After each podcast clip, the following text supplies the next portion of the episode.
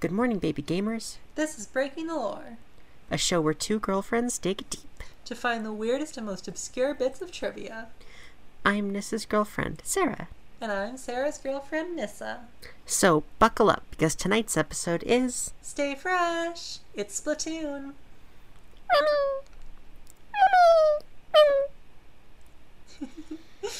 I was gonna ask you to make those noises, but you did it without me asking. I've been planning on doing that since we started, so we thought of doing this episode. That's good. I like your little inkling noises. They're really cute. I love Splatoon. How do you feel about it? I also really like Splatoon. I wish I've played it. I well, kind You of haven't even played played it. the first one? Okay, so like I own the first one. I bought it in high school. Um I've played like half of the story mode, but like my parents' house has also by the way, I'm sick if it sounds like that to the listeners. Um so I'll try not to sound too much like it, but getting a cold. You sound okay so far. Just it comes out a little bit here and there. I promise it's not corona, hopefully. Um, I think it's just a cold. I hope it's just a cold. Me too. But yeah, so like I was saying, um, my parents have famously horrible internet. Um, I mean, you remember that. Oh yeah, yeah, yeah. Back when we first started dating, it was impossible to do a video call. Yeah, we just couldn't. We couldn't video chat and watch something. We could barely video chat in general.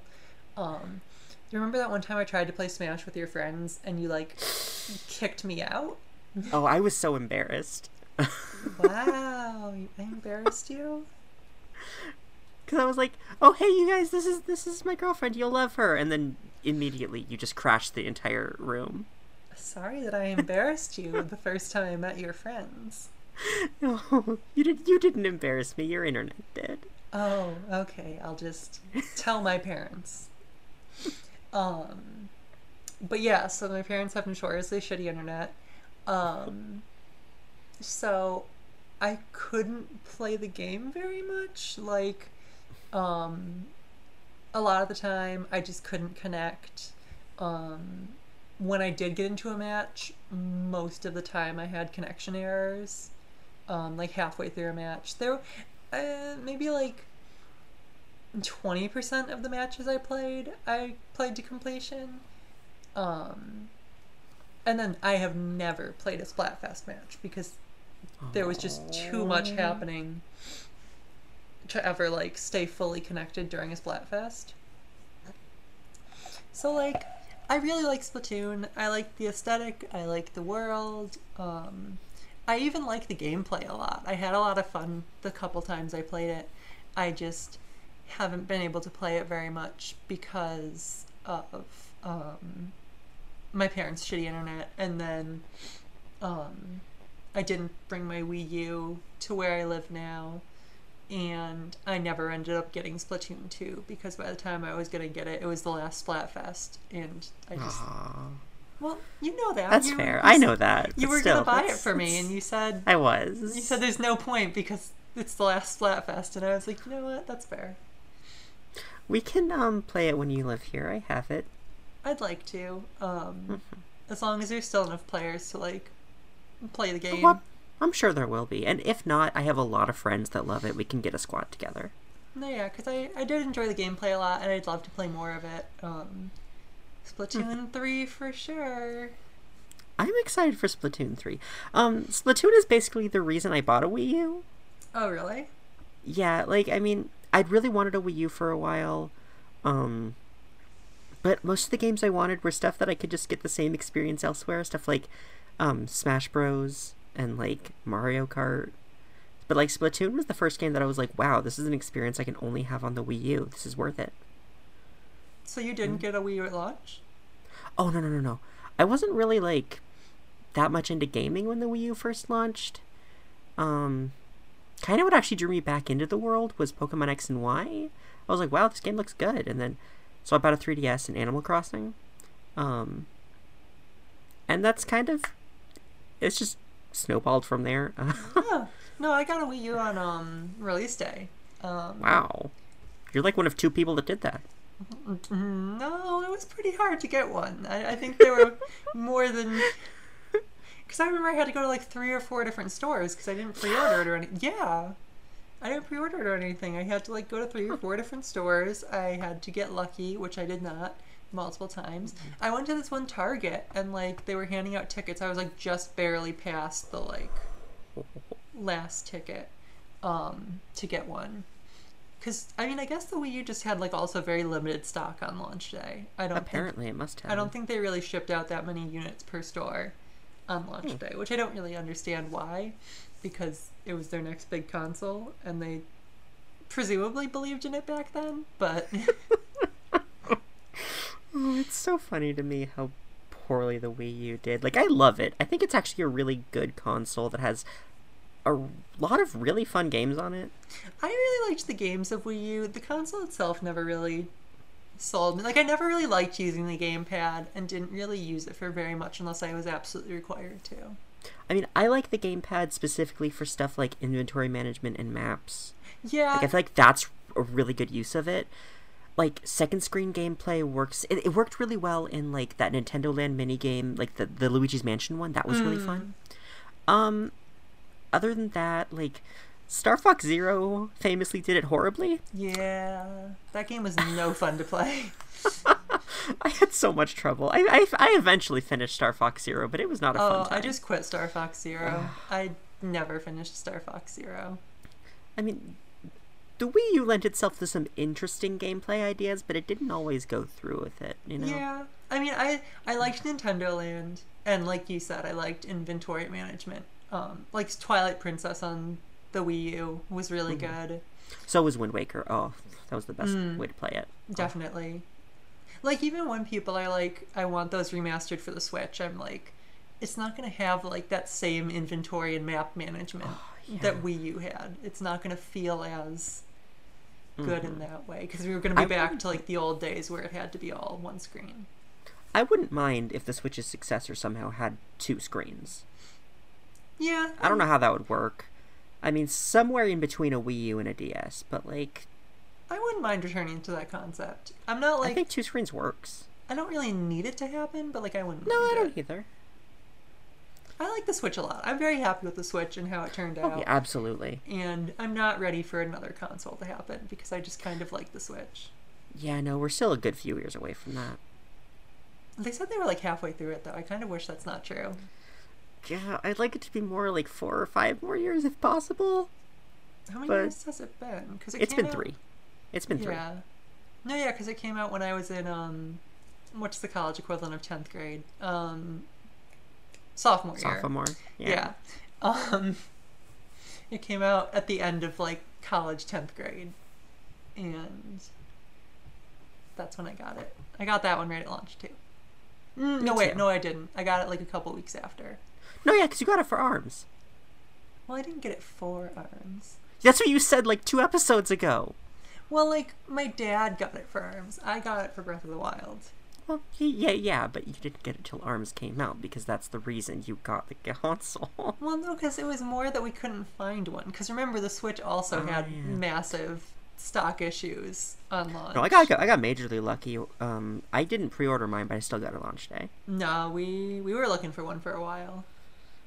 Um, hardest trouble I ever had getting a game console was um when I got my 3DS, like I mentioned earlier. Um, I decided because like I decided I wanted to get a 3DS, and like a couple weeks after that is like when they released the Pikachu 3DS, Oh. and I was like, oh, I want that one. So I went to a Target and they were sold out. I went to a GameStop, they were sold out. I started calling stores to try to find one the day it launched. I found a GameStop that had one. I went there. It had sold right before I got there. There was a Walmart in the same um, complex, and and my mom was like, "Why don't we check there?" And I was like, "They're not gonna have one," and they had one. That's pretty lucky. Yeah, I don't. Yeah, no, I don't think I have any particular other difficult stories because we got a Wii way after launch because that was like our first home console, and I'd been wanting one for like a year or so because we got it after Brawl came out, like a ways after Brawl came oh, out. okay. Um, and then the 3DS I got when Ocarina of Time 3D came out, like around my birthday that year. Yeah, and then we already talked about the other two. Um, Yeah. So I never really had major issues with my first few consoles. Oh, my DS as well. I just kind of got. Um, Yeah, me too. It was mostly just the Switch and the Wii U. And the Wii U I got lucky for. The Switch was the one that I really had difficulties getting. hmm But this all has nothing to do with Splatoon whatsoever. Oh no no no! This is a huge tangent. Um, I didn't even finish talking about Splatoon. I like it. I played a lot of it. Um, I I like the um. The uh the the it's it's the bucket. The- uh, and it. Yeah, the slosher, but the one that like the blob lobber. That's that's my main weapon in Splatoon 2. Never heard The of blob lobber. Um, it took me a while to remember that name. Um, I my like- main weapon in Splatoon 1 was the NZAP 89. Uh, in Splatoon 1, I liked that, like, basic bitch machine gun one. that was the one I used. Like, you know, like the one you get in the story. Like, Yeah. um, I used that one. And then Splatoon 2, I obviously didn't play. Um, I feel like I would have liked the, the dual pistols, though. So, again, the basic bitch Dualies are fun. Dualies Um, are fun. Yeah. I was never really into like the more gimmicky ones. Like I didn't really ever enjoy the gameplay of like the bucket, the roller. Um, it just none of them really did it for me. That's understandable. Um, I also didn't like the sniper, but that's just because I don't like playing snipers. When I played Overwatch very briefly, I didn't like Widowmaker whatsoever.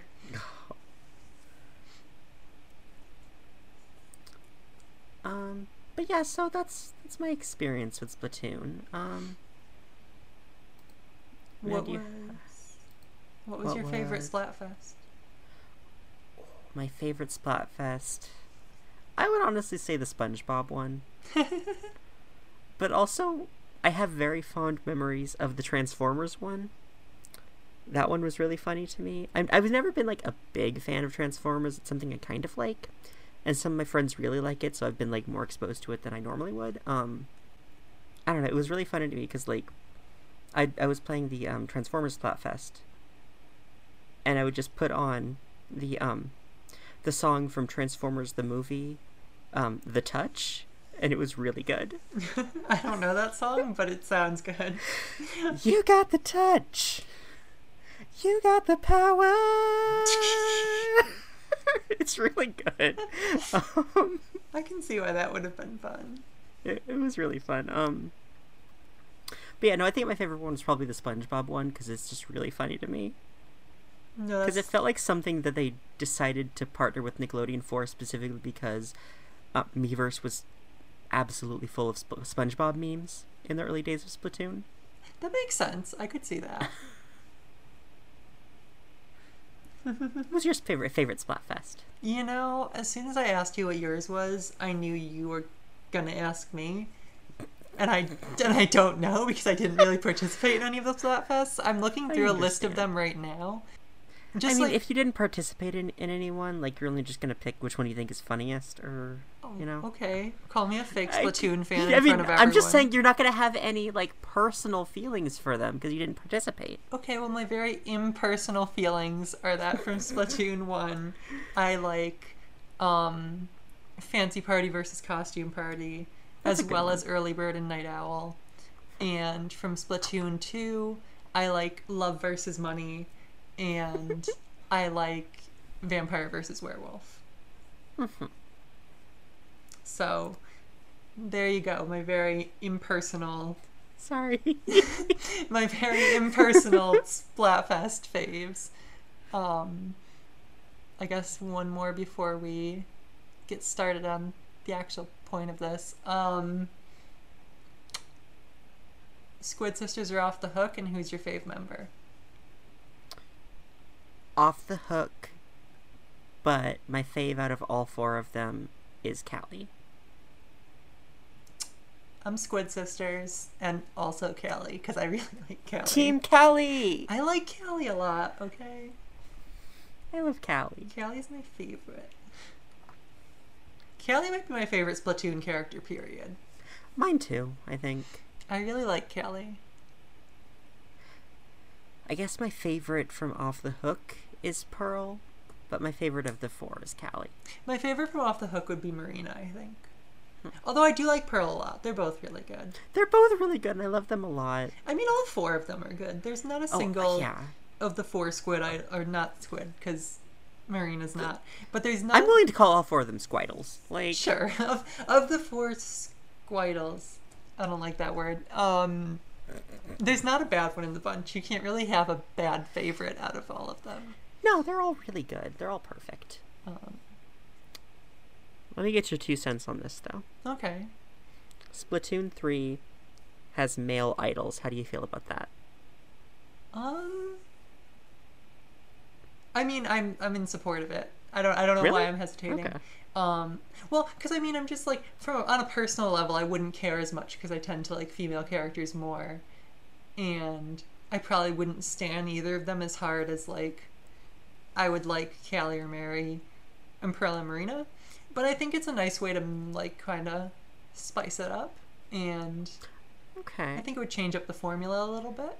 I can see that. I know I've I've seen a lot of people be like really super against the idea, and I don't particularly like it, but I would be down for it for the same reasons you said, and also because it'd be really funny to me to see those people complain.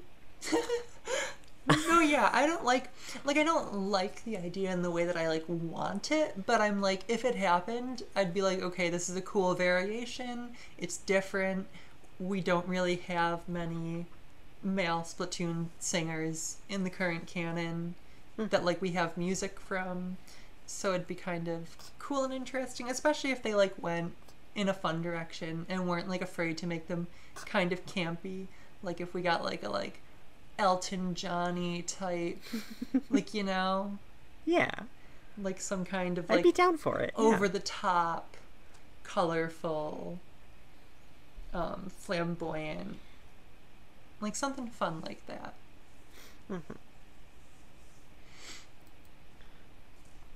So um, I guess to jump in to lore. Oh, we're gonna do what we're supposed to do now.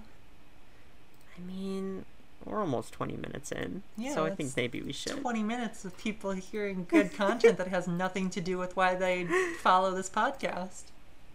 All right. Um so before we started this episode, I went and read through all of the Sunken Sea scrolls just so that we wouldn't waste the time doing it during the episode. And I made a few notes here. But um Inklings have a 5-foot vertical leap, a simple and hedonistic brain, can spot prey from a 100 yards away, and have no bones, as described in Octarian propaganda.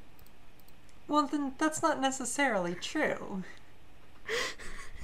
like, like I was willing to like unpack all of that individually until you said, as is described in Octarian propaganda, because that just tells me that like probably none of that is true. I mean, except for the no bones thing, I think we have confirmation of that somewhere else, maybe. I'm pretty sure there was like an X-ray that showed there are absolutely no bones in anything. Um, maybe. I I mean, I'm seeing I'm seeing the Octarian propaganda right now. um, terrifying biology of an inkling can leap up to fif- to five feet. Like, um, their brain being simple and hedonistic. Um. I mean that that I think would be what I pinpoint as like the main like this is definitely not true. Um I'm guessing that them being simple and hedonistic or simple and predatory is just not true. Um, can spot prey from 100 yards away. I don't know, like, are there many? How, how far is 100 yards? Is that is that 300 far? feet. That didn't help much. Um, It's not super far. like I'm just thinking of like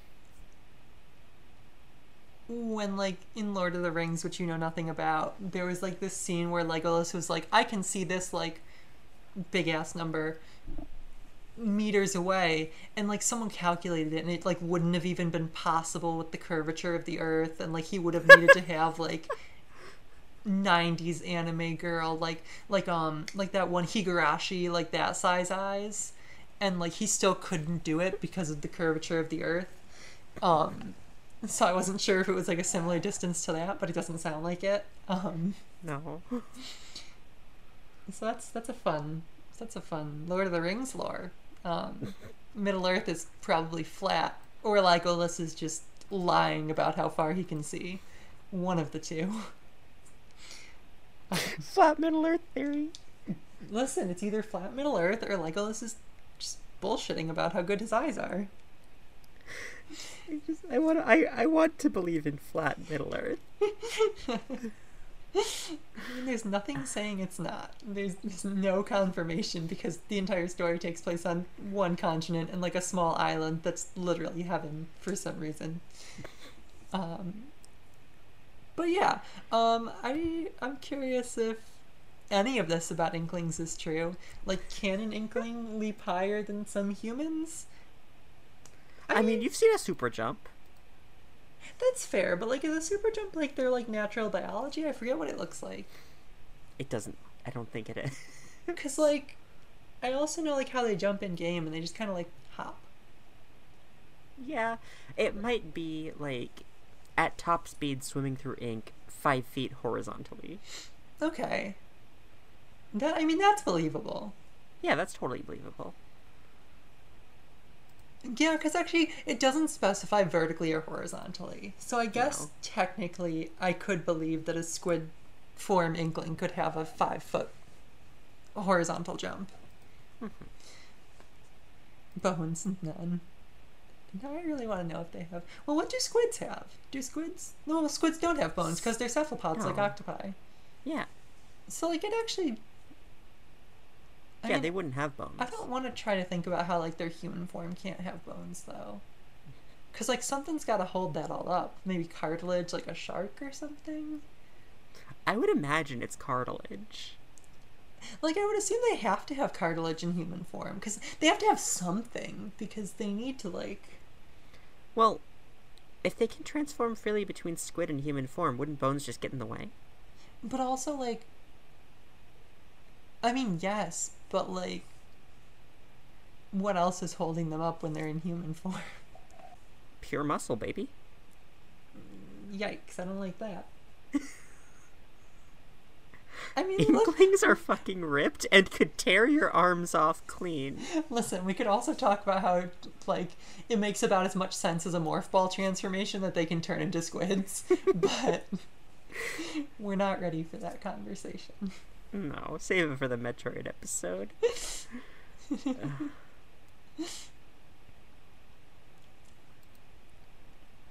um, okay, so you know how Inkopolis is like post-apocalyptic Earth.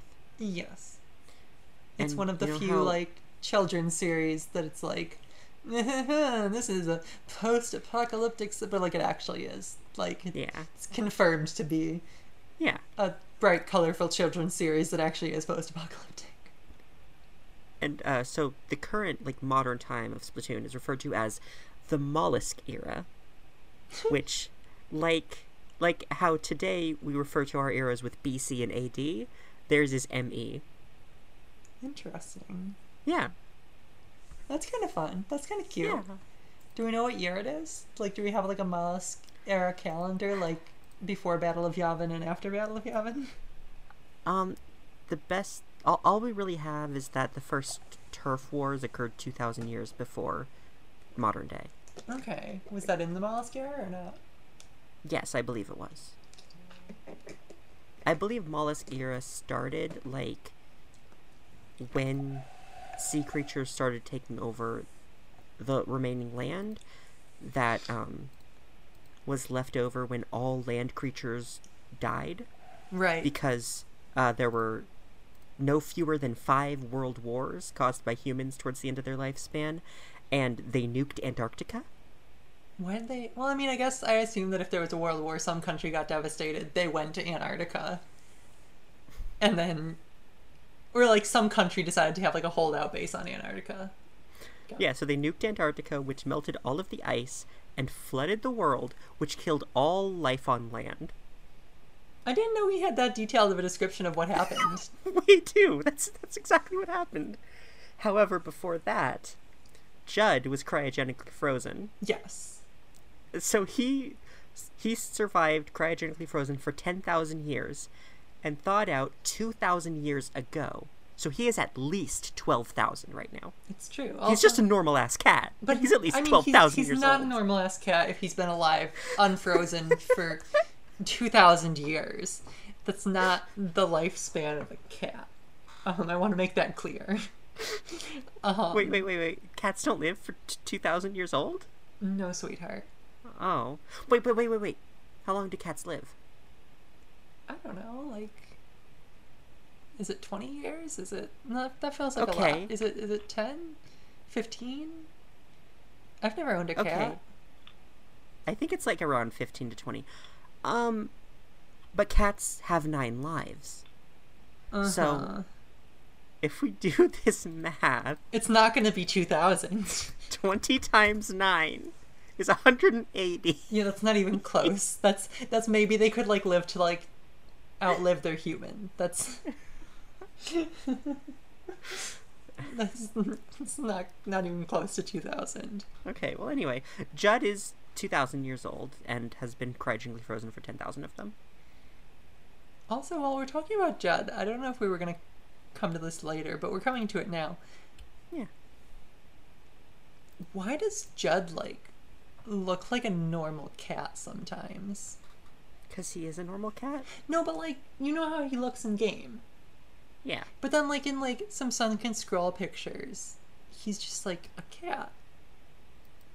Like like there's that one old picture from like the war where um Captain Cuttlefish looks like Count Olaf and Sheldon's grandfather is like a spry 20 something and and then like Judd is just like sitting there in the middle of them and like he's still got his suspenders and his bow tie but he's like a normal cat Yeah, I'm seeing that. He has the proportions of a normal cat, not the, like, round boy we know and love. yeah his tail is still pointed though if you like look Yeah, and he's he's, he's still got the markings that look like his his suit. But eh, that that's Judd, but he's got the proportions of a normal cat. And then not to mention like Count Olaf Captain Cuttlefish and all of them have like human proportions for inklings as well I guess the best argument I could make is that we're seeing the world of Splatoon through a stylized lens, when like that's closer to what it like actually looks like.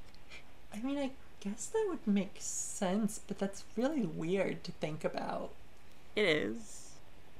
Because, like, I, I feel more inclined to believe that, like, the art style we're seeing is what it actually looks like. Like, I don't know how to reconcile this, and I guess I it just that we're seeing it through a weird lens. But then, because then there's also, um. This, I, I'm sure you were gonna bring this in at some point, but this, you know, this like one Egyptian sunken scroll? Yeah. I don't even know what to make of that one. That's one of the first turf wars where it established the four on four format. But there's like a lot going on here. There is a lot going on Like here. they have like buff human bodies, but like Yeah, but their heads are like actual squids. yeah, their heads too. are like the squid form, and like Judd looks like a normal cat, and there's like Uh-huh. birds. Um, Yeah.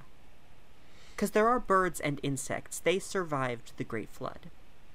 Well, I was gonna say because like grasshopper versus ant is a splatfest, so like Uh-huh. grasshoppers and ants exist, but we'll get into that later because I actually have something to say about that one too. Okay. But um, I mean, I can say that now actually because it's relevant.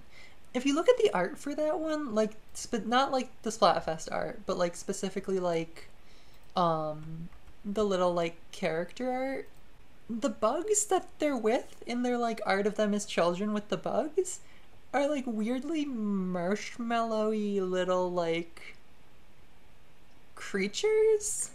Yeah. Like there's this art of child Callie with a bug net, and she's like chasing after what looks like a mushroom with like Splatoon squid eyes flying through the air. So like, I'm seeing that. what do bugs like look like? I mean, these look like little like, cause like okay, one of the like original um like beta versions of Splatoon had them as like little like tofu cubes, didn't it? Um, that sounds kind of familiar. I don't. So like that could be a reference to that because that's like kind of what it looks like. I guess. So like, does that mean that there are like weird different bugs that like also evolved, or like, I Guess so. Like because like to me, to me that art implies something like Cars, where like everything is like a stylized thing, but then like the Splatfest art shows like a cricket and an ant. mm, it does. It's just yeah. That these are weird looking. No, yeah, they're like really weird little like marshmallow boys.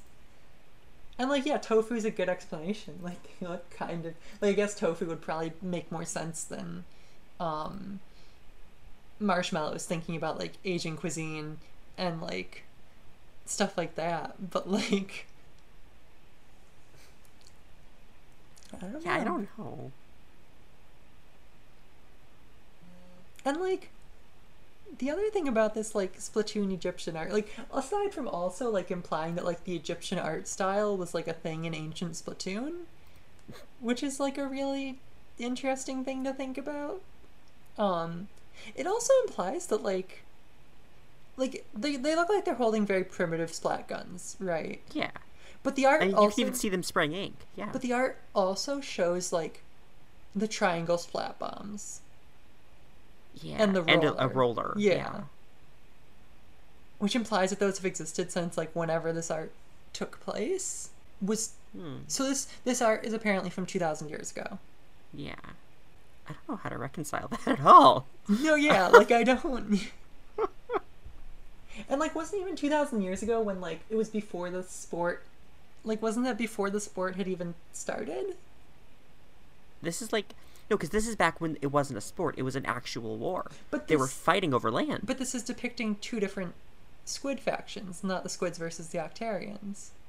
I mean, they look like squids, like based on their heads, but like if you look on the blue side, there's an octopus on the top. I mean, that's fair, but the orange side is covered up, so you can't really tell Yeah. if that side would be depicting a squid or not. Hmm. I guess it's possible though. I'm, I'm like squinting at them to see if there's any differences, and there's not really a difference between the two of them, No. other than their coloration. Um. Al- no, because that wasn't. I was gonna say, although in ancient Egyptian art they like used body color to represent factions, but I was misremembering that. It's they used it to represent gender. Oh. um, if you're ever looking at ancient Egyptian art and you see like a white figure, that's a woman, and a brown or darker figure would be a man. Hmm. I didn't know that. I did because I took a classics art class. That's cool. It was pretty cool. It was like art and architecture of the ancient world, and it, I, I learned some stuff. It was fun. But yeah, I don't I don't know what to make of this one I don't either. because I also don't know what to make of Judd looking like a normal cat. Like, Well, well, I mean, I would say maybe it's a side effect of him having been cryogenically frozen and being alive for 2,000 years. His body just changed. Because, like, look at this, like, concept art and look how malleable he is. I don't. I'm not looking at the concept art yet, but I don't like the use of the word malleable. Huh? Oh, He's so squishy. yeah, that's really. Oh, he's being like compressed in that one art, and he's like Yeah. going with. And in that other art, he's like flat on the ground, like flat Mhm. on the ground. And like in that art with the traffic, uh, he looks kind of liquidy in that art. Yeah, maybe he just, like, reshaped his body into the ideal form. I mean, This is the ideal male body. You may not agree with it, but this is what peak performance looks like. I mean, do we think so? We think that he can possibly evolve while still alive. Not necessarily. I guess. I guess evolve, but I was thinking just reshape himself. just reshape because like i mean actually okay, now i'm looking at him did he just like gain a lot of weight maybe Yeah. because he's still fairly this- cat like he's just like more Mm-hmm. stylized like maybe he just gained some weight and learned how to walk on his hind legs He's just a little chunker, and and like the the machine that cryogenically froze him for ten thousand years has other properties to it as well. it does It's also a cloning machine. Right, because that's where Little Judd came from. He's Yeah. like the Mewtwo to Judd's Mew or whatever. Yeah, exactly. Um, So maybe it also has other properties, like it made him squishy. and immortal. 'Cause Yeah. can live to be 2000 now. Because I was actually thinking about that in terms of like. Although I guess it doesn't make sense if Captain Cuttlefish is still alive, but like now he's like a little old. Although old people. He's only 130, I, and a lot of like cephalopods can live to a long time if they're not killed. Well, that's what I was gonna say. Did Inklings like evolve to become more stylized? But like, I don't think that's true. Where's that No. one? Um. Shoot, where's that one sunken? Actually, I mean, looking at this one sunken scroll that like shows how they evolved from squids, the final stage is like a very like adult human form Mhm. squid. So maybe that is what Inklings are supposed to look like. It, yeah, I think it is. I think Inklings are supposed to look like realistic humans. We just don't see them that way because it doesn't make a cute, fun kids game. Yeah, it's just stylized to look cool. Like it's not a depiction of how it actually looks in reality. That's weird. If it was how it's supposed to look in reality, Splatoon would probably be mocapped, I mean, and I don't like the idea of that at all. I mean, now, well, now I kind of want to see like people's artistic renditions of like human adult proportions. Callie, Marie, Pearl, Marina, Inklings. Listeners of Breaking the Lore, this is your challenge this week. Draw photorealistic inklings. Yep, that's if you're out there and you want to, please make Inklings. We would love to see look it. the way that they're supposed to look because apparently they're supposed to look like photorealistic humans, just with weird hair and like goggle things on their face.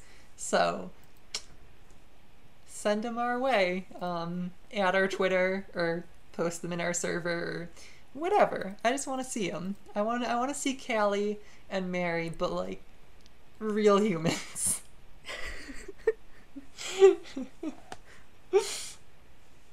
I don't I don't really like this. I like I would like it better if the world was just stylized and weird and anime-esque chibi, but like I guess this is what I have to accept. This is what real life is now. You just have to live with it. this is what Splatoon is really like. I, I may not like it, but this is real Splatoon. As long as we're talking about like the early days of like Inkling Society, um, the first few battles of the Great Turf War, the Inklings actually lost because they all slept in. So like Octarians are early risers. Yeah.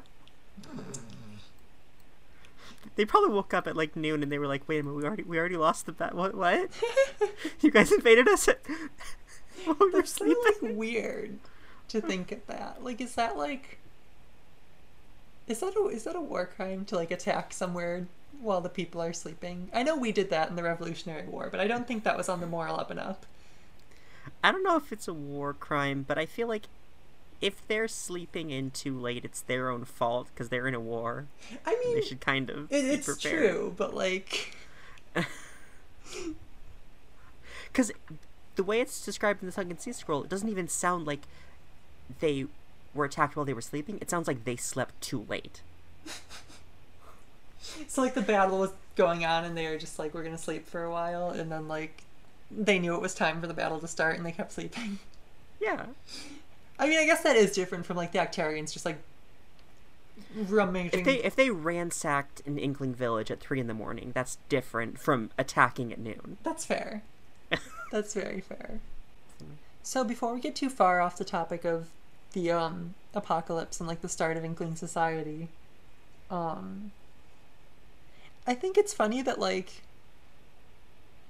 theoretically we've already avoided that. What do you mean? Well, like, I mean, I guess like what was set up could still very realistically happen. In fact, it's actually a pretty interestingly realistic scenario to have us just at constant war and then we bomb Antarctica. I don't know if that would actually flood the whole world, but maybe. Uh, I kind of doubt it because that doesn't really make much sense. I think it would greatly reduce the amount of land though because of the huge amount of water. Because we're already having coastal issues, but um. But but what I was saying is like, the fossil that like is is put in with the um with the um sunken sea scroll about the apocalypse. It shows someone playing a Wii U. which which implies that the apocalypse happened before the last time anyone ever played a Wii U. So several years ago now.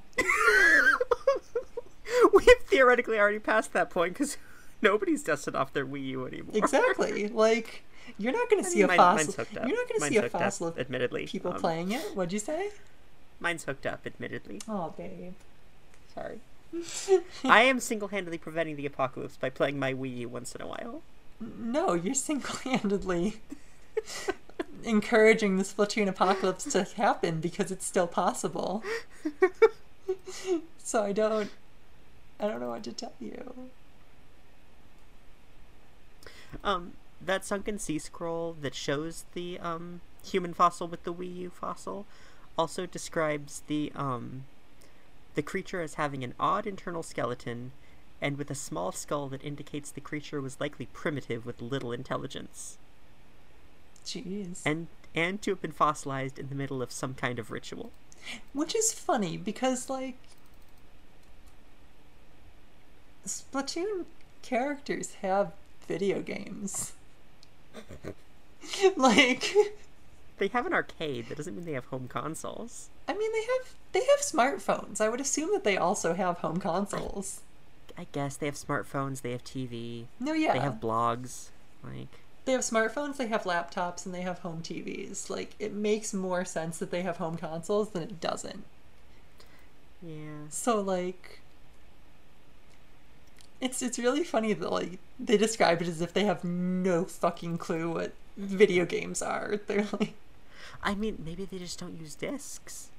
I mean, we don't use discs anymore, so Tell that to the PS4 and the Xbox One. the what? Tell that to Blu-rays. What's that?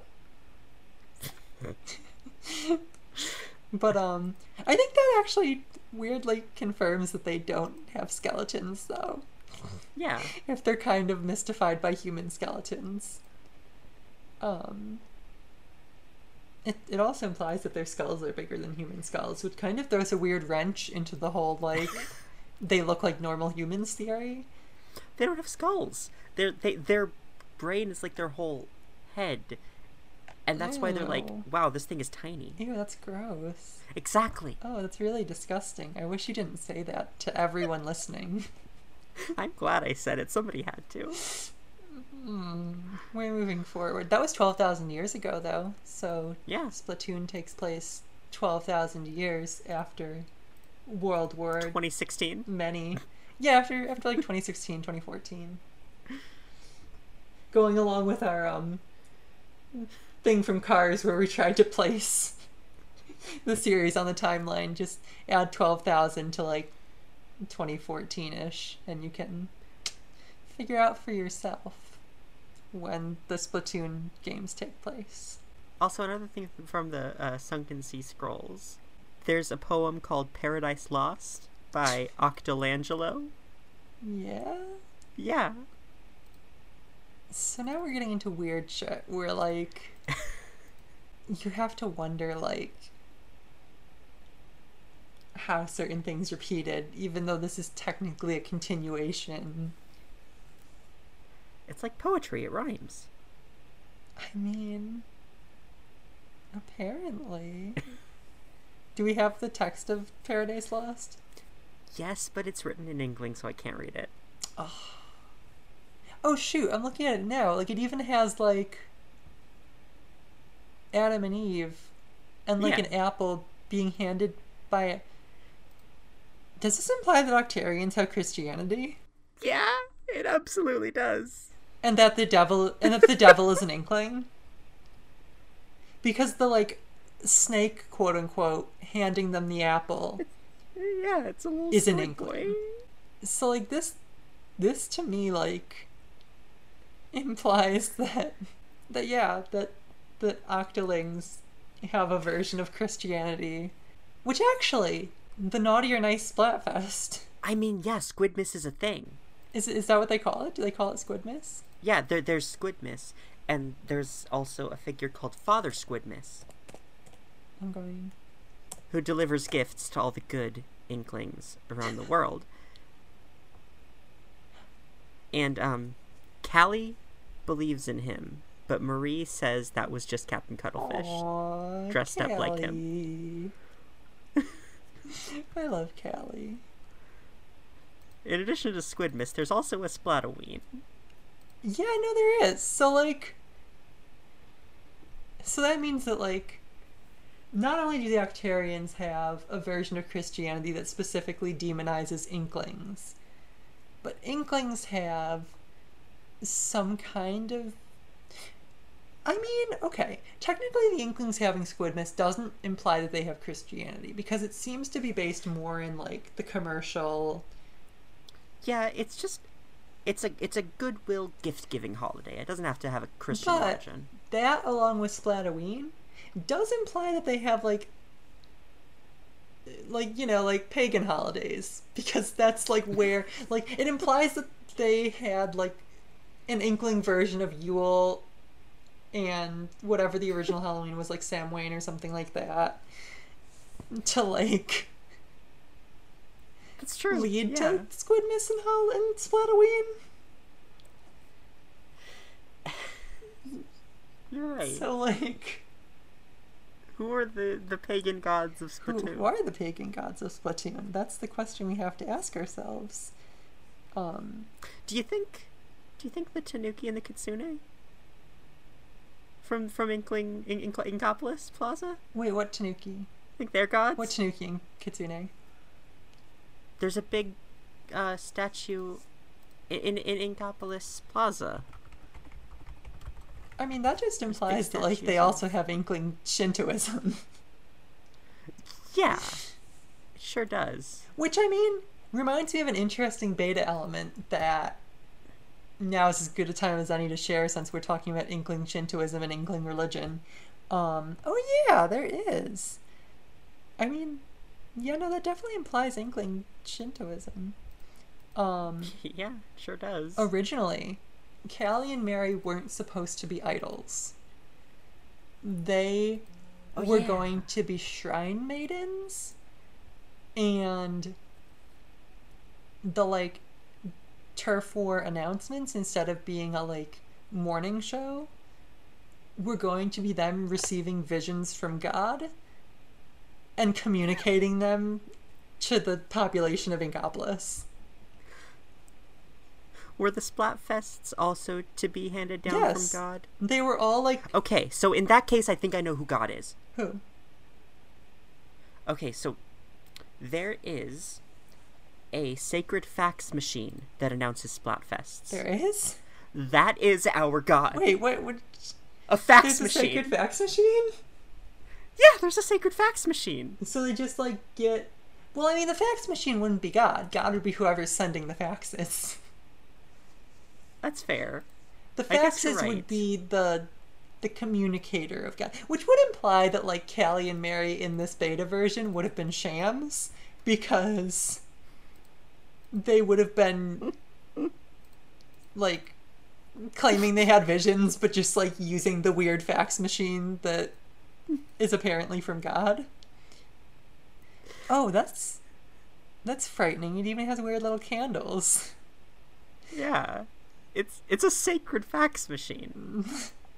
This is, Haunted fax machine This is drank your all my Pepsi and called me a bitch.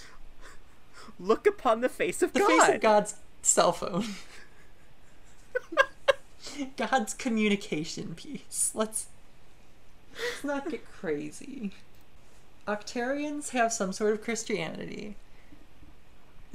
Um, Inklings theoretically have some sort of like paganism, Shintoism combination, but also possibly some form of monotheism since they think that God talks to them through a fax machine.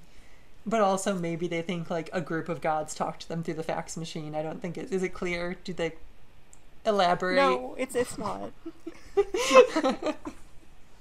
And then like it also gets messy when you think about like what is a leftover from what they've discovered about the ancient world and what is like something that they developed on their own. I mean, Like, yeah. did the Octarians find like a Bible? And that's where they made Octarian Christianity from.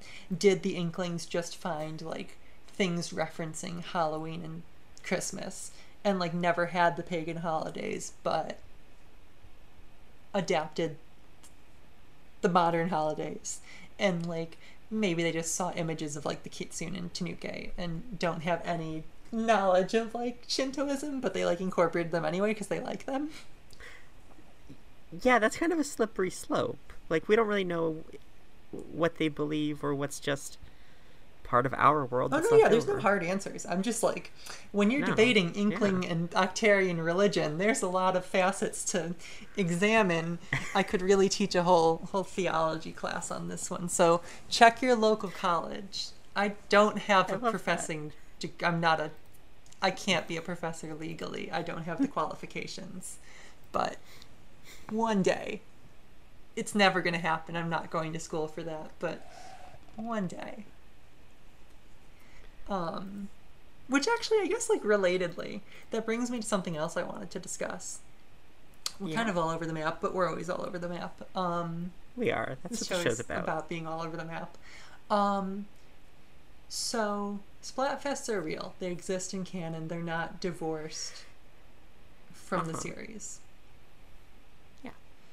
So that means spongebob transformers sanrio characters um The Teenage like- Mutant Ninja Turtles. the Teenage Mutant Ninja Turtles, those all theoretically exist. There's even official art of Marie with a Patrick keychain. so, like, do we think, like, like, like, what do we think here? Do we think they, like, found those left over? Like, did they find full episodes of SpongeBob in the wreckage and like we're like this really fucking slaps let's make some more of it like did That's they find I think. descriptions of episodes and maybe pictures of the character designs and like make their own thing I think that it's just like out there. There's like still a lot of our media left over. Because like I imagine some of our technology would have stayed behind, which means some of our like media files, and they could have found episodes of SpongeBob and a hell of a lot of Hello Kitty merchandise and stuff like that. well that's the thing like i'm like writing a post-apocalyptic novel series and i like was researching it and it's actually like surprisingly damn hard to get rid of the entire internet without like wanting to Yeah. like in an apocalyptic scenario like maybe it could be difficult to find the electricity to turn the computers on I mean, they have electricity. They have the Great Zapfish well i mean yeah i'm not talking about splatoon i'm talking Oh, about like in general in real life. but like yes in real life but like with the way that like servers are set up and like how spread out and how many backup servers there are for the internet to be like well and truly like destroyed irreparably you cannot get the information back Mhm. is actually surprisingly hard because i wanted that to happen in my series and i just like it got too hard and i was like i can't figure out how to do this so they just it didn't happen um so I mean, it's believable that they could have like gotten a computer working Mhm. and um found old media. Yeah. So that's what I'm saying. I feel like a lot of our media would have survived, and they would. The Inklings would to this day have debates about what was better. No, yeah, and I mean, and I mean that's not even like the only media too, because Yeah. I was when I was researching, um, they also have musical theater. Oh, nice. Um, in Splatoon 2, you can see a poster for Wicked. like it's it's a very interesting poster because it's like the poster for because like it even it even implies they've seen the poster that we have because it looks like the poster that we have um, with like Glinda whispering in Elphaba's ear, Huh. but it's stylized to be like Squid Splatoon, like like sort of Splatoon's art style aesthetic. It's Huh. like stylized to look like that, and if you look behind it, you can even see Phantom of the Opera, okay. like sort of the Phantom mask, but like stylized to look squiddy. Okay, so that implies something a little concerning. Okay. Do you think that means cats exist? I mean, if Wicked and Phantom of the Opera exist, probably. Unless, since I've seen both Wicked and Phantom of the Opera, you want to be like, only ones that Nissa has seen exist. You've seen cats, not on stage, but you've seen cats. Ah, doesn't count. I haven't seen it on stage. Saw the movie version. Doesn't count. I don't I think have- that's the criteria. They That means the. Cats the movie can exist. Not Cats the musical, which I've never seen. I I don't think Splatoon depends on what you've seen to determine what still exists. It doesn't. I'm just trying to make sure that Cats doesn't exist in canon. I mean, I would imagine Judd loves cats. It's the only way he has to see representation of himself. I mean, yeah, because cats don't really exist anymore because Judd and Little Judd are the only ones. Yeah.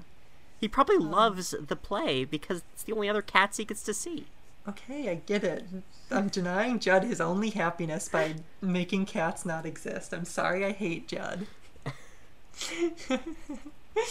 Um, so like related to all that, something that I found really weirdly interesting was um the Inklings have their own version of the Voyager Golden Record sent out into space. They. They do? Yes. Does that mean Inklings have space travel? We now send this message to outer space sealed Yeah. in a disk. Perhaps one day we will encounter intelligent life. Inklings have space travel. Inklings have space travel. That's really weird to think about.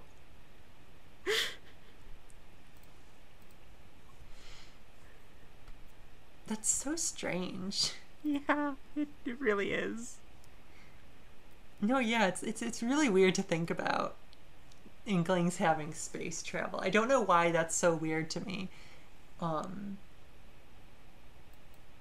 especially cuz I'm sure there are splat Splatfests that like even rely on it. Like I mean, there was like a fantasy science fiction Splatfest, but even then, that's like fiction.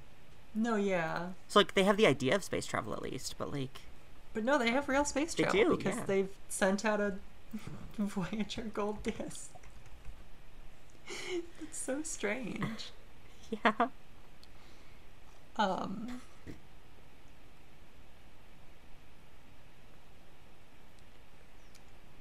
I like this weird sea scroll that like has them being shocked that people ate tempura shrimp. that one's really good. Yeah, It's like especially funny because like they also eat fish. Like they sure do. there was a whole Splatfest where like Marie really likes onigiri with red salmon in it. like I guess it's because shrimp also evolved to be like them, and like I guess salmon just didn't. But like I mean, yeah, I mean. Callie likes tuna, so no, yeah, exactly. Like they they eat seafood. Like I mean, we see the salmonids. Like there are salmon, and they are sentient, so like and that, Inklings steal their eggs. so that raises a whole number of issues. That's a Um, lot of really concerning questions. Yeah. There's no, yeah, there's a lot of questions that come from them casually, including seafood in the Splatfests. I'm sure someone in our comments is going to be like, the Splatfests aren't real and meant to be taken seriously, but you know what? I have something to say to that. Something I was going to bring up later, but I'll say it now. Go for it. like Splatfests are 100% canon because um like in some of the Splatfest dialogue it's that said that according to Splatfest law the winner of a Splatfest is legally considered better even if scientifically proven otherwise as with like the chicken versus egg so Yeah. like in in inkling law if something wins a Splatfest it's considered better which brings me to another very very concerning um Yeah, I was going to say that. That sounds like it'd be ripe for concerning things. There was a Squids versus Octopi Splatfest. That's that's some concerning civil rights implications there. Yeah, I was gonna say that's like the that's like the racism splatfest. Squids are legally better than octopi. that's that's really concerning. It's really concerning. Um. So like squids, squids won that. Yep. God, I wish octopi won that. Um. When did that take place? Did that take place in the Splatoon 1 era, Splatoon 2 era? That was Splatoon 2. Oh, yikes. So the That's- Octolings were allowed to participate in that one. They still lost. And now they're considered legally worse. Yeah. That's that's really no, yeah, that is really concerning. Cause like, I mean, obviously, Octolings would already have like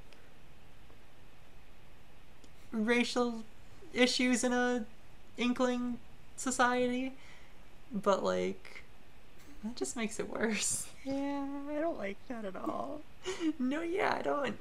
I, I'm starting to think that some of these Splatfests really, really just weren't thought through within the w- rules of the universe. I mean, chaos won over order.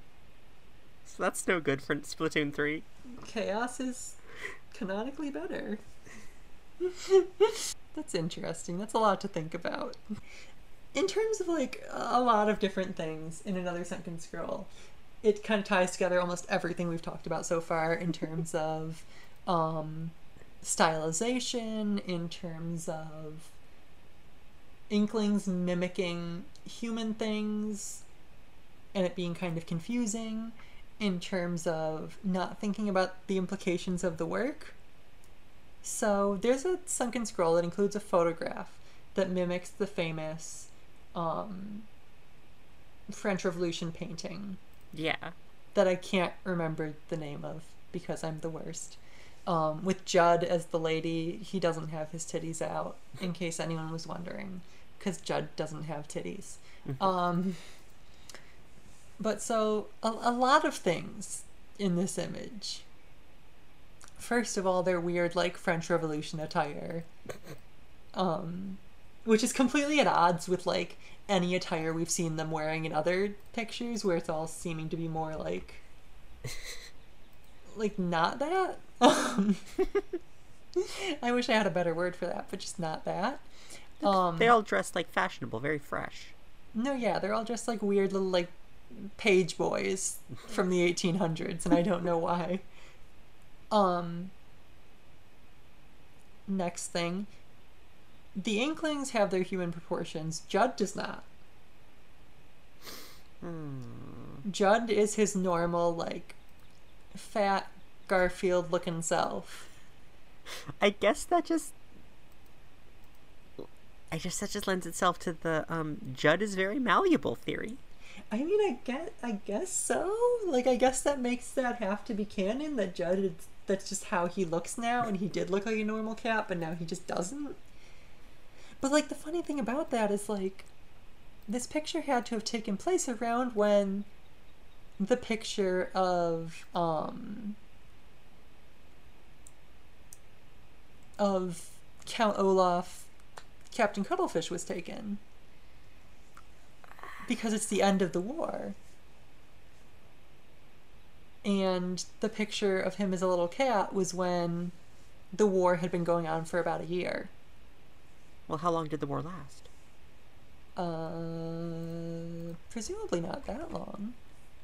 Okay, hold on. According to the Um, Splatoon wiki, the Great Turf War was a long and vigorous war. But like, would it have been that long? Because like, More than a year, probably. well, I mean, yeah, more than a year, obviously. But like, I don't know. It, it had to have taken some time for Judd A to Judd B. The other part of this that I want to address. So in the original painting, um, because it's the middle of a battle and everything, they're standing amongst corpses. Uh huh. And they did that here They sure did. because there are bits of Octarian all over the floor. And lots of splats. Lots of splats. Oh, that's splats from both sides because there's green and purple ones. Yeah. but there's more purple. Yeah. And there's purple on some of the dude's clothes, which implies that that's the bad guy color. Also, the fact that the girl's hair is green. Mm-hmm. Um, but like, does that imply that like, because in in Splatoon, like, in turf wars, no one dies, right? Like they just like No, no, no, no, no. You just get splatted and then you uh, start over. you start over. You just go how back to the. You just respawn. Like I- right, but like, and, how does that? you don't die? You just work in universe? teleport. I guess. How does that work in universe? When someone gets splatted, do they just like That's a really good question. have to feel better for what? Like, like how? Like in universe, what is how is splatted explained? Um. Okay, so a splat is an event that occurs in the Splatoon series whenever the health points of a player, Octarian, or stamina reaches zero. Yes. Okay, so the Splatoon wiki describes um, upon being splatted, a player will explode an enemy ink while their ghost flies upward. So they die. It doesn't really have any, any, any information on like the lore of splatting. I mean, I guess does that imply that like this might be getting into too much. Does this imply that like inklings' bodies are made of sentient ink? I mean, they're not though, because in Inkling biology, they there's a big organ inside of them that is an ink sac. But like, because they they their their like soul goes into the pool of ink and then they just kind of rise back up and form out of the ink. Are they like? Are they like Steven Universe gems where they can just kind of reform? I suppose so. Like I, I guess they'd have to be like Steven Universe gems where they can like get poofed and reform. Yeah, I guess that's got to be the answer. Nothing else makes sense. But then like these are like dead bi- like this implies like they were killing Octarians. The weapons back then were like deadly, but the ones these days are used for sport. Well, like that's the thing. Like it seems like they're using military grade weapons for their sporting event. I mean, in in the turf war, they used bamboozlers, which is a weapon we still have to this day for turf war. So like I mean that adds a whole other like I was gonna mention at some point that like turf wars and splatfests are kind of messed up.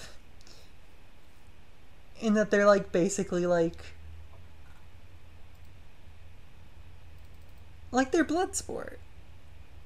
They kind of are, yeah. like they're like they're not quote unquote but they are because like like i know it's like don't worry kids it's just paintball but like they're using the weapons they use in warfare they're doing it specifically to imitate a world war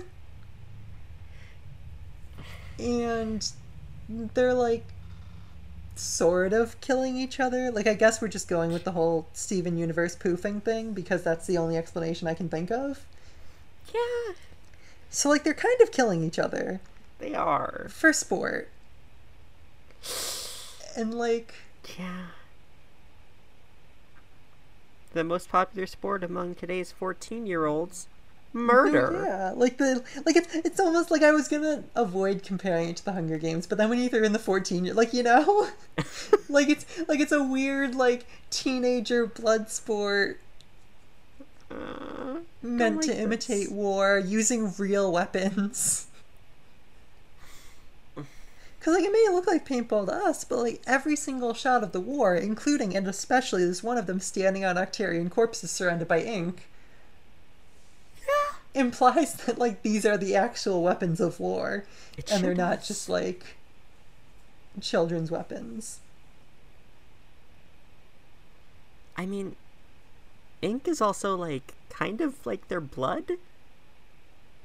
Yeah, I mean, because, yeah, they explode into ink. Like, And like at one point, um, one of the sea scrolls um describes like ink pressure, like as in blood pressure. yeah? Yeah. So, like, yeah, this raises a number of a number of compelling issues where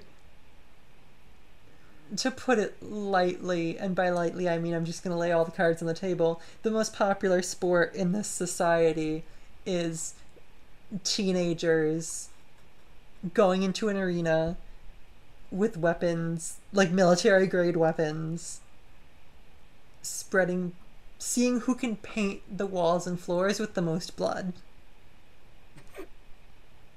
It's true. That's exactly what it is, and I hate it. It is literally a like battle royale blood sport. And I mean, another like weird thing about it, um, the ink just disappears on its own because it's eaten by microbes. And there's a lot going on there too. This was only recently discovered. The microbes were in like before the events of Splatoon 2 because in Splatoon 1 in Sea Scrolls it says they have no idea why the ink disappears. So like wouldn't those be like kind of dangerous to inklings? I mean, I guess what it is is those are the kinds of microbes that like decompose their bodies when they die. I guess so. I don't I don't like that. Yeah, I don't like that either. Because that means, I mean, that means that their arenas are just swarming with them, which makes sense because if they decompose them, they would swarm to like the fact that these places are fucking painted in blood. like, I'm sorry to our listeners who didn't want this to turn into like we make this beloved, colorful kids series dark, but That's like, just where it went this time. but like Splatoon I don't like just- doing that. just is like that. Like the more you look into the lore, it is just like a, a, a bloody battle royale. Yeah, I, I didn't want to make it that. I don't like theories like that. That's just how Splatoon is. Like like similar to how it's canon that it is post-apocalyptic. Like it's another like like this one isn't canon, but it's like damn close. Yeah.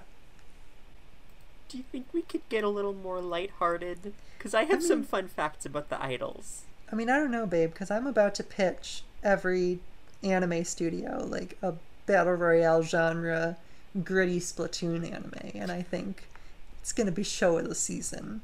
But if you if you'd rather move on to brighter pastures, then what's next? Um, when Pearl was young, she once sang in like a singing competition and broke a speaker doing it. Weird ass little gremlin. Um,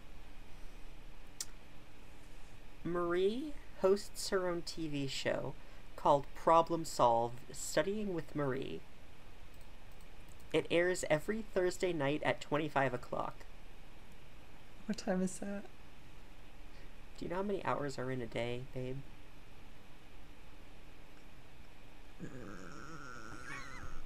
Twenty four. Yeah, so what time is 25 o'clock? So here on Breaking the Lore, we're about to talk about how Inklings have a different clock from humans. Thank you. I was trying to get to that. Um, Inklings, Inklings don't have normal hours like we do. Um, their hours are shortened. In fact, let's let's just assume let's just assume that show's on prime time. Why not? Yeah. So that means Inklings have many many hours that we do not have. Do we think that's because of like climate change making the days actually longer, or do we think that's just because they don't subscribe to sixty minutes as an hour? Would climate change do that? I don't know. I'm not a climate scientist.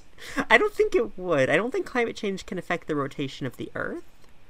I mean, yeah, no, probably not. So, like, yeah, it's probably just they measure time differently. That's really interesting. Yeah. But, okay, so the amount of hours in a day is different, but the days of the week are the same. Interesting. Tw- they have a 25 o'clock on Thursday.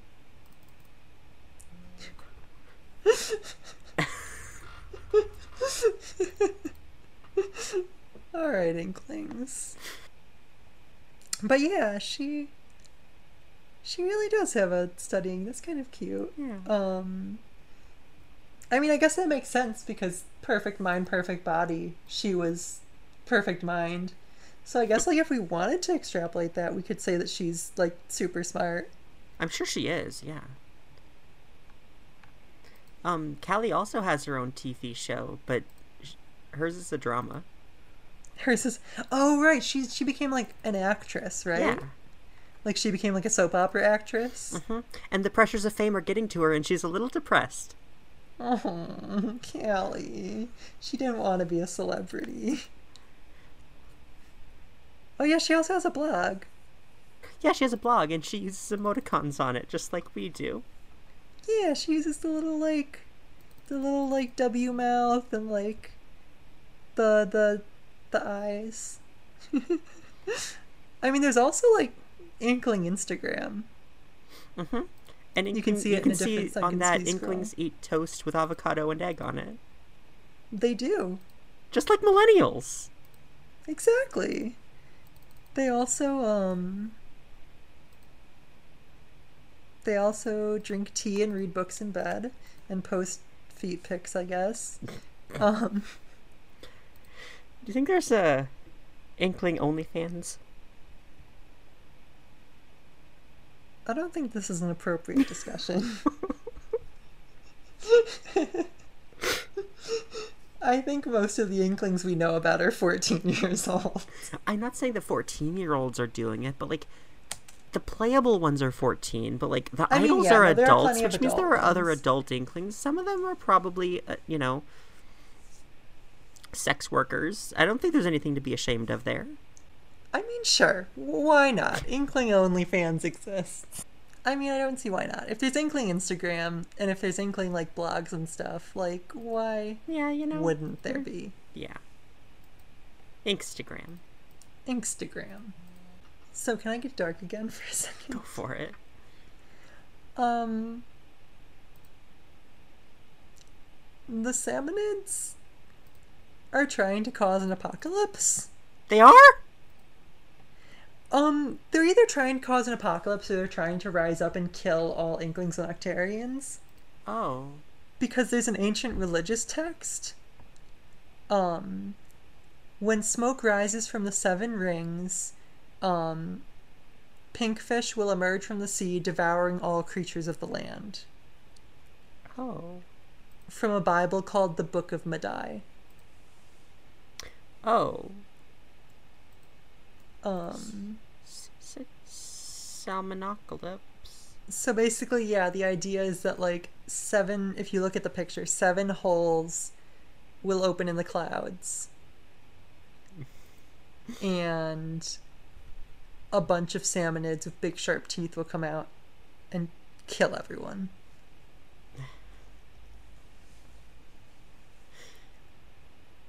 Yeah. Yeah, Don't like that. I don't know what else to say about that. Just Splatoon gets dark sometimes, often. Which I mean, now that I think about it, like if land is a valuable resource and the Octarians and the Inklings fought over it, but like ended up sort of like agreeing that like some of them get some land and some get other land, the Salmonids probably also want land. I'm sure they do, but like the Inklings and Octolings didn't even like come to an agreement. The Octolings live in underground caves. That's an agreement. They don't like it. It's an agreement. they don't have to live in the ocean like the um salmonids. The salmonids could be like the main villain of Splatoon 3. I mean, that's what it implies here, because there was um a New Year greeting for 2020, and it like showed salmonids spelling out like 2020, but there's a reflection in the water that reads SOS. Yeah, no, if there if Splatoon 3 comes out anytime soon, I wouldn't be surprised at all. Or if Splatoon 3 comes out at all. It doesn't have to be soon. I wouldn't be surprised at all if salmonids are like the main antagonist or like a major plot. And like the waves also spell out "Save our salmonids." Huh. It's, it's kind of scary, actually. It is a little bit scary. I don't trust salmonids. Like I like I said, I've never played Splatoon 2, so like seeing the Sunken Sea Scroll, it's like they have weapons. I was like, they have weapons? I mean, they have like frying pans, which I mean, like they're good weapons, like frying pans. Who knew, right? But like, No, yeah, exactly. okay, so we touched on it like a little bit earlier, and I just I thought this was really funny, but like, um, we talked about how like, um, like the Octarian Adam and Eve, and like the Judd with the like Liberty leading the people. There's like a lot of the sea scrolls of like parodies of like historical stuff like that. And there's one that's um a parody picture of Winston Churchill and Franklin Roosevelt, but with DJ Octavio and Captain Cuttlefish. Oh yeah, no, I've seen that one. that's it's a really weird one. no, yeah, there's a lot of weird things Yeah. in these sea scrolls like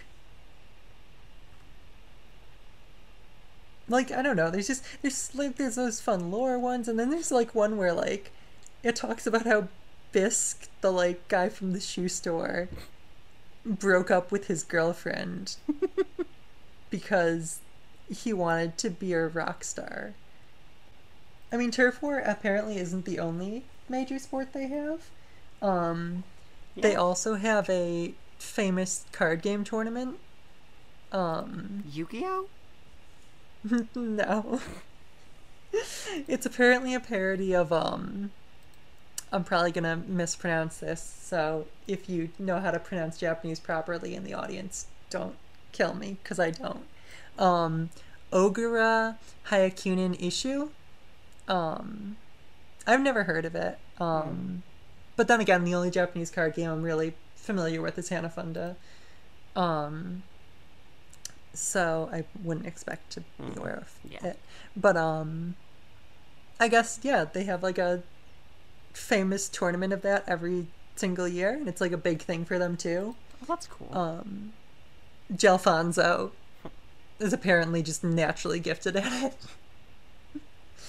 um had never played before the tournament this year, and he won. At the age of nine, Marina started building weapons for the Octarian army. Yeah, Sabine Wren. so she like was a weapons developer. Yeah. That's so weird to think about. Does it go into any more detail about that at all? Um, for the next few years, went on to play a part in designing the Flutter and enhancing the Great Octo weapons. She was also present at um, Agent 3's battle against DJ Octavio in Splatoon 1. Really? Yeah. Did she play any major? Did like was that what made her quit them or like what? Yeah, she deserted the army after hearing this good sister sing the Calamari Inkantation. Aww. Her only comment You- was, This changes everything. You ever, you ever so gay for an idol that you give up your promising career as a weapons developer to also become an idol? For the opposite army. that's that's cute. I didn't know about that, but that's kind of cute and fun. Um, so some interesting inkling facts. Inklings have multiple hearts. Yeah? Yeah. Um, Captain Cuttlefish at one point says all of my hearts. Um, when he's surprised. and real life cephalopods have three hearts. So Huh. inklings apparently have multiple hearts. That's really cool. Um the inklings are um 14 in the game because apparently that is the age when inklings gain full control over squid transformation. Um this does note that we have art apparently of Pearl controlling it when she looks much younger, but also she looks much younger than 21 now. So yeah. she could easily have been 14 and still just kind of looked young, considering she looks young for her age regardless. Apparently, they were originally designed to be 17, um, but got toned down to 14 year olds because they thought they looked more like gremlin and rebellious Gremlin. as 14 year olds. Also, apparently, it was supposed to be a girls only species. Hmm. In the original design plans, there weren't going to be any male inklings. Oh, interesting. um, because they wanted a series that had female protagonists and focused on female protagonists. And I'm glad they did, especially like I, I like that the girl inkling is like the face of it all. No, yeah, I like that the girl inkling is like the like.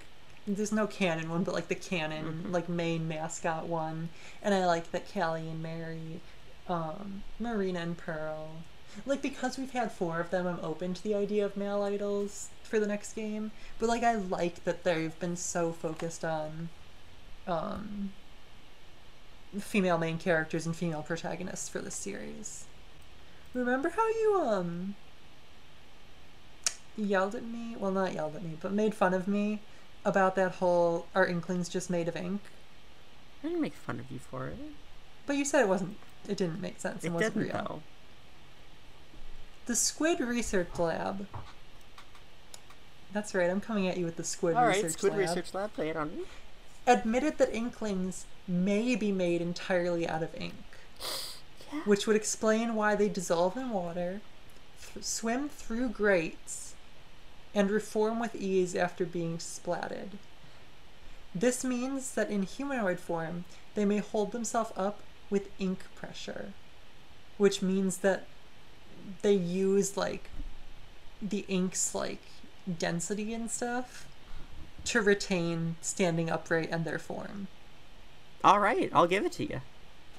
I was ahead of my time. You were, ahead of my yeah. time. I mean, the Squid Research Lab probably said this years ago, but I didn't know it yet. So, listen. I mean, to be fair, we hadn't addressed how inklings literally dissolve in water No, and can go through grates, which are both very weird features. I mean, I guess go through grates I'd be willing to like ignore because octopi and things can fit in very small spaces. I don't know what the extent of that, like how far that goes, but like they can do that. But like the whole dissolving in water thing is very eyebrow raising. mm, hmm So I mean, I'm gonna go ahead and say that I'm very much team um Inklings are like gems from Steven Universe, but it's that their soul or their gem or whatever you want to call it, their soul goes back to the ink puddle and reforms a body out of ink. yeah. That, I'll give it to you. Yeah. So yeah, you heard it here. Inklings are made of ink, probably. They don't have tongues in game, but they have tongues in the manga and in the Naughty and Nice artwork. so whether or not Inklings have tongues or not, that's up to you. I'm gonna choose to believe they do. Me too. Feels right. Yeah. They eat food, so I, I feel like they kind of need them a little bit. Marina collects comic books and owns at least five thousand of them. Jesus. Marina, What? that's not so many. So? I want to collect 5,000 comic books. Inklings can drink liquids but can't be submerged in them Okay. That's because okay. Inklings are seen drinking things in like the game. Yeah, and I'm I'm I'm glad about that because that always kind of concerned me. Like, how do they drink water if they dissolve in water? I mean, it's weird to like think about how that logistically works. Those are all my fun Inkling facts. The the Inkling trivia section is over. Can I give you some Pearl trivia facts? Yeah, Okay. some Pearl stuff. So, like, obviously, you know, Pearl is extremely rich. She is. Oh yeah, Actually, she does he kind of have a an heiress family, princess yeah. vibe. Um, when she was six years old, she owned a ship of the same model as the stage Manta Maria. She owns a go kart. She still gets an allowance despite having a job. She has personal shoppers that go to Mako Mart for her. She does. Yeah. Pearl, come on. Her family owns Camp Triggerfish, and she designed it and wrote the lyrics for its song. Wow. Her family owns the Inkopolis Princess League, a professional baseball league, which I guess means baseball exists. I mean, yeah, no, that that definitely implies that baseball is real in Splatoon. She has a vegetable garden that needs to be watered by helicopter. So it's really, really big. Apparently, yeah. Pearl. Oh my god.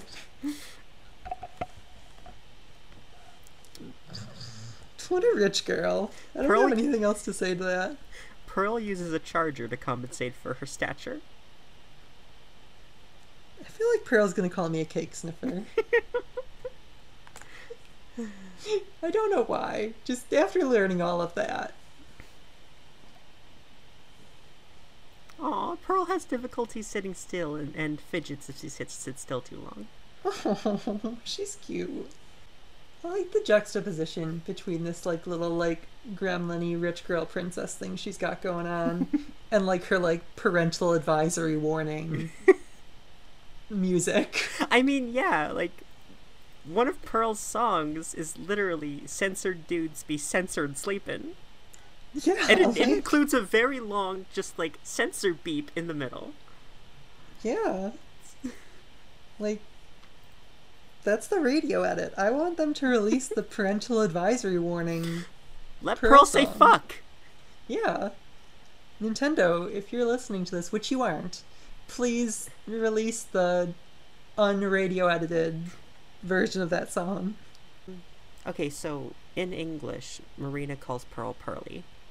Oh, baby. But um, in almost every language, she refers to her as Little Pearl. Oh, that's so cute. Well, in Japanese, she calls her Senpai. Um, in French, she calls her My Little Pearl, My Poor Pearl, and just Little Pearl. And then in German, Italian, and Spanish, she calls her Little Pearl. That's so cute. Callie's also super rich. Yeah. She has more money than she can count, according to Marie. um. Also, Yeah. her her tattoo from Splatoon 2 Yeah. washes off in hot water. Oh. So that's a fact about her. Um, her trivia admittedly doesn't have as much fun stuff as I would have hoped for. So back to weapons. yeah. So according to Spike, who's the like sea urchin black alley or not black alley, back alley, black market, I was combining the two. um, dude. Um police exist. Um do you think they use splat guns? Yes, I do. Because I mean, we already kind of established this episode that like normal, like swords and like bullet guns, like those don't exist. No, I don't think they Theor- do. No. Theoretically, I don't. Have we ever seen like a sword or a knife or Not well, like specifically a weapon knife? Not to my knowledge, no. So that means the police probably run around splatting people. That's a really good um, visual. Just imagine, imagine a cop coming up to you with a squirt gun. Inkling cops shooting paint at people. Um, DJ Octavio was originally supposed to be a wasabi maker. yeah. Yeah, and then he was changed to a DJ. Oh, like in pre-production. Yeah. That's fun. I like this one piece of trivia on the Squid Sisters. Um, several fans have noted that Callie rep- resembles Bayonetta while Marie resembles Jeanne from Bayonetta. It is unknown if this was intentional. I feel like it probably wasn't. I know, yeah, I definitely think it was a coincidence. I think it's cute and fun. I kind of want again another another art challenge for people. Um, if people want to draw Bayonetta in and Jeanne in the Squid Sister outfits or the Squid Sisters in um, Bayo and Jeanne's outfits, or just the four of them interacting. I'd love to see art of that. Or just so. like Bayonetta and Jean as Inklings. That'd be oh, I really want that now. Any of the prompts we just gave, again, at our Twitter, or um, send them to our server or something. I I, I want to see it. I want to see it too. I like the idea of it. Um, Callie um, is afraid of heights, ghosts, skateboarding, and Bluefin Depot. I love Callie. Is she afraid of ghosts because of that one time she got possessed, drank people's Pepsi, and called them a bitch? Probably. Understandable. Um, she also easily becomes motion sick and cannot ride a bike or drive. Me too, Callie. wow. I knew there was a reason I related to her. Her favorite food is chips. Aww. This is obviously a like probably well known one, but like Callie and Marie aren't sisters. Yeah, they're Um, cousins. They're cousins, yeah. Uh, Callie won more Splatfests. She won 25 and Marie only won 18. Good. Callie deserves it. I love Callie. She does. But I love Marie, She did end too. up losing the uh, final one, so. That's so so Marie is legally better than Callie. Yeah, That's why she got depressed. it is, yeah. like whenever you guys are like upset that Callie's plotline in the second game is that she gets depressed and becomes evil and stuff, that's that's you guys' fault. Yeah, like, she's legally worse than her cousin. Like, Exactly. Like y'all voted against her. I was on Team Callie the whole time. I definitely would have been on Team Callie. I mean, to be fair, I actually missed out on playing this Splatfest because I was in San Diego that weekend, but. Listen, I wanted to get home and play Splatoon so I could be on Team Callie. Marina sings a different language in universe. Yeah? Yeah, because um apparently in the like lyrics um pearls are in hiragana and mer- and marinas are in katakana Oh, cool. and the person who was in charge of that said that that's because marina sings in a different language. Yeah, cuz I guess Inkling and Octarian are both languages and Marina sings and speaks in Octarian as well as Inkling. That's cool. It is. And I guess DJ Octavio's songs are also in Octarian. This doesn't really have much to do with anything, but I think that Animal Crossing New Horizons should bring back Cece and Viché. I don't know who those people are. The Squid Sister Squirrels. I, I don't know who they are. Um, in uh, New Leaf, when they did that Welcome Amiibo update, they added two squirrels to the game that you could only get by scanning in the Squid Sisters amiibo, and they look like Callie and Marie. Did you Oh, not know about so Cece and cute. No, of course I didn't know about Cece and Viché. Here, I'll, I'll, I'll show you them. No, like by the time Amiibo Amiibo update came out, I had abandoned Animal Crossing for a couple years at that point. I mean, you're Um. valid. I hadn't played in a while, but my sister was still playing. But like yeah, like I couldn't I couldn't just go back at that point and be like, "Hey guys, it's me. Remember? Totally didn't abandon you for years." So yeah, I never I never really I mean, I knew about Ganon and I knew about Wolflink. Um, but I never knew about the Squid Sister squirrels. They're really cute. Yeah. Like, no, yeah, they I mean, I think they should bring all the cameo Nintendo villagers back. Yeah, there was Um, Wolflink, Medli, Epona, Ganon, Inkwell, Cece Viché, and Felyne from the Monster Hunter series. No, yeah, I think they should bring all of them back. Maybe not Monster Hunter if it becomes a legal issue, but like, But yeah, like, I think yeah. I think that like, yeah, no, the Squid Squirrels and um, the Inkling and all the Zelda ones. I think those should definitely all come back because I think they're all really fun and cool. Even like if they wanted to make like Cece and Viché like special villagers, like not even just like villagers for your town. Did they live in the same house or were they two separate? They were two separate villagers. Yeah, no, I almost, I'd almost like if they came back in like a KK Slider esque role. Where, really like, cool, yeah. They would give concerts sometimes and hang out in your town. could even take over as like the new KK Slider and Brewster's Cafe Mm. since I guess potential leaks Brewster's Cafe is coming back. Mm. Um and like KK, I don't know what role he plays in the game, but he's not at Brewster's Cafe because he's in the game and Brewster isn't. Yeah. Um, so if they need a new performer, I think that could be a fun way to do it. Yeah. Okay, I got something here. Uh, what you got? Okay, so um, according to the Squid Research Lab, um, Mr. Grizz issued a statement asking workers not to um, steal or alert the media to the existence of the Grizzco weapons, which may indicate that the weapons are produced illegally. I mean, I don't think there's any may about it. it it sounds like those are like illegally produced weapons. Grizzco Like, makes illegal weapons. I mean, yeah, Grizzco's an illegal weapons dealer.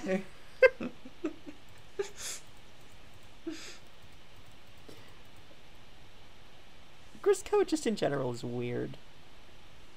It seems weird. It's like some kind of weird company run by a metal man trying to stop the apocalypse. There is an official Grizzco Twitter account, which is following nobody, has zero followers, and is protected.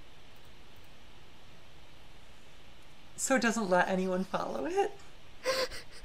Nobody's allowed to view this Twitter. It doesn't even have a header or um, a uh, an avatar, but it did appear in a Nintendo Direct, so we know it's like an official account.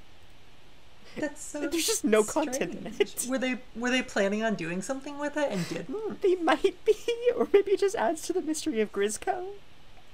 That's so weird. I have a little something. Yeah. Um. So it's not like exactly the Great Zapfish, but an electric catfish that sort of dances around like the Great Zapfish. Um, that electrically powers a city Uh huh. is canon to WarioWare. Yeah? Yeah. I think I have a vague memory of that. In WarioWare Mega Micro Games, there's a minigame called Electric Groove Fish. Um, Okay, yeah. it's hosted by Mona in WarioWare Gold. It's hosted by Orbulon in the original game. And you have to guide basically the electric zapfish to power a city. A giant electric catfish. No, yeah, I, I think I have vague memories of that. So, um, yeah, the Great Zapfish. Okay, so the Great Zapfish originates from WarioWare. Which means, so, so, so Splatoon is a post apocalyptic Super Mario universe. Although, the skeleton looks very human, and the Wii U Mar- the Mario universe has humans with human proportions. Does it have Wii U's though? I mean, it has. Okay, hold on. I need to look at um, Game and Wario. Did that have a Wii U in it? This also implies, by the way, that the Mario universe has Antarctica and would get involved in several world wars that involve the nuking of Antarctica. Okay. Wario is watching television at his house. He changes channels until noticing a reporting about a newly released console featuring a controller with a screen. The Wii U exists in WarioWare canon. Okay. Splatoon is a post-apocalyptic WarioWare. But if Splatoon is a post, but I. I mean, I guess. Splatoon is post-apocalyptic WarioWare. But that causes so many problems. Like, it why solves did. everything. No, it doesn't. It solves nothing. Why does Wario live in a like like I mean I know that like we've seen the Earth in WarioWare, and it looks like real Earth instead of Mario Earth, which implies they do have an Antarctica. Yeah. I mean, I feel like this has to be divergent canon, though. Like, I feel like Splatoon WarioWare can't coexist with Mario WarioWare. Why not?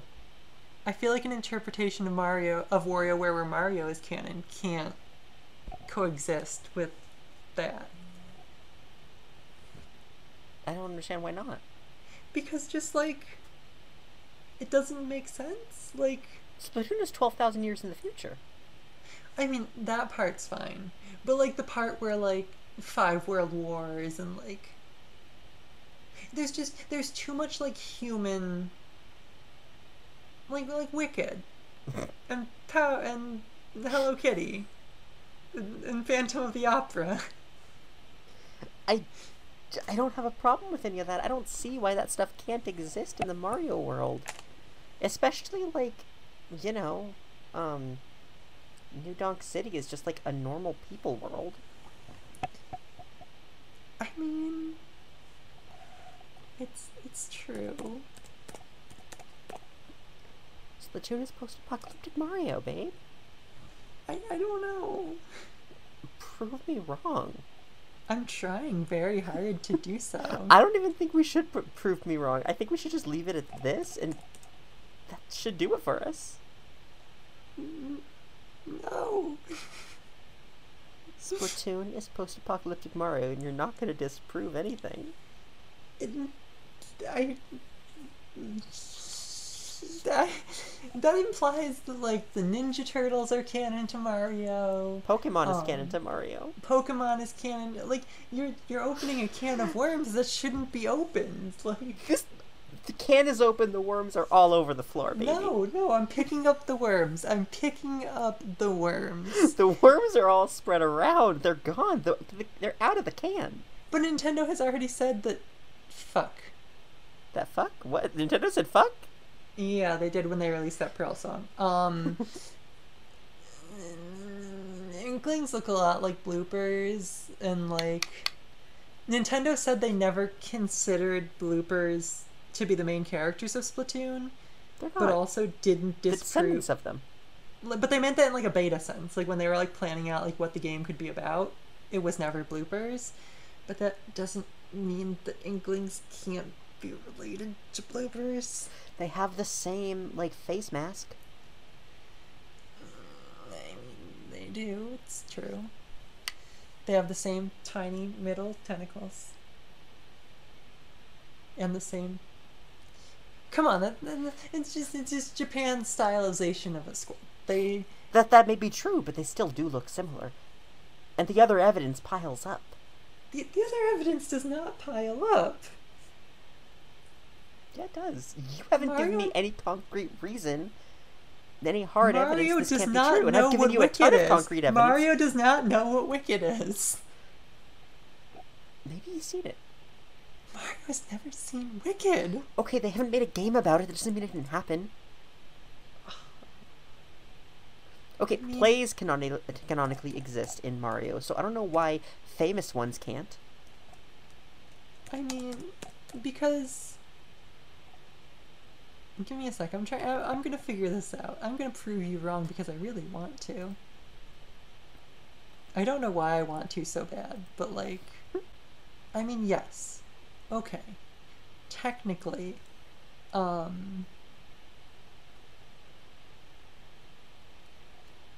technically, musical theater does exist. Mm, Moonview Highway, which like ends up in a sort of New York City esque area, um,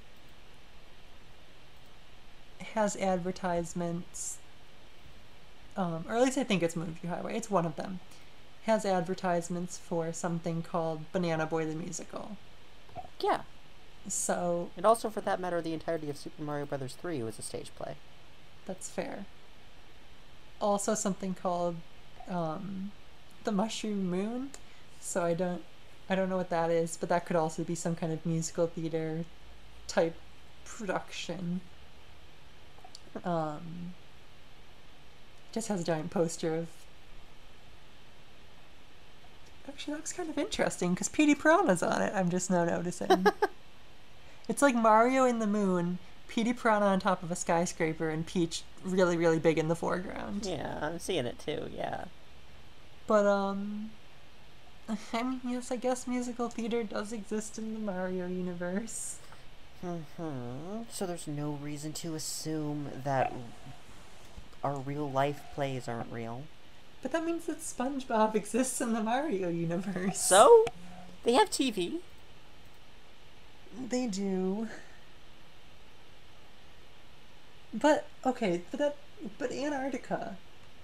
Why can't there be an Antarctica in the Mario universe? We haven't been to it because it's a barren continent that very few people in our real world even go to. Because Mario doesn't have real world countries. Like it has Sarasaland and Mushroom Kingdom and Bowser Kingdom and